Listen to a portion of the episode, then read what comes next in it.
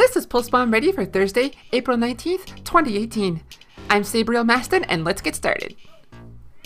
The University of California, Berkeley announced a partnership with NRG Esports, owners of the San Francisco Shock, to develop, quote, career pathways and educational opportunities for students in this expanding job market, referring to esports.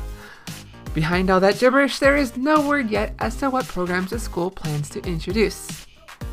In an interview with Overwatch Wire, Philadelphia Fusion player Snillo said that Saebyeolbe is the best tracer out there, followed by followed by Striker and Profit. I'd say he's not too far off, but we also get to see how humble Snillo is when he said that he thinks he may be next best after Profit.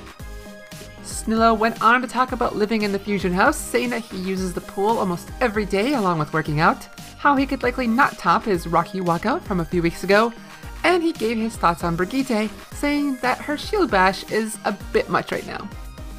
If there is just one match you want to watch for Wednesday night's games, make it map 4 of the Fuel Shock game when Dallas used all 6 of their ultimates in the final fight of round 1, but then forgot that they should be anywhere near the payload, losing the round. Their reactions are classic. That's all for Pulse Bomb Ready today.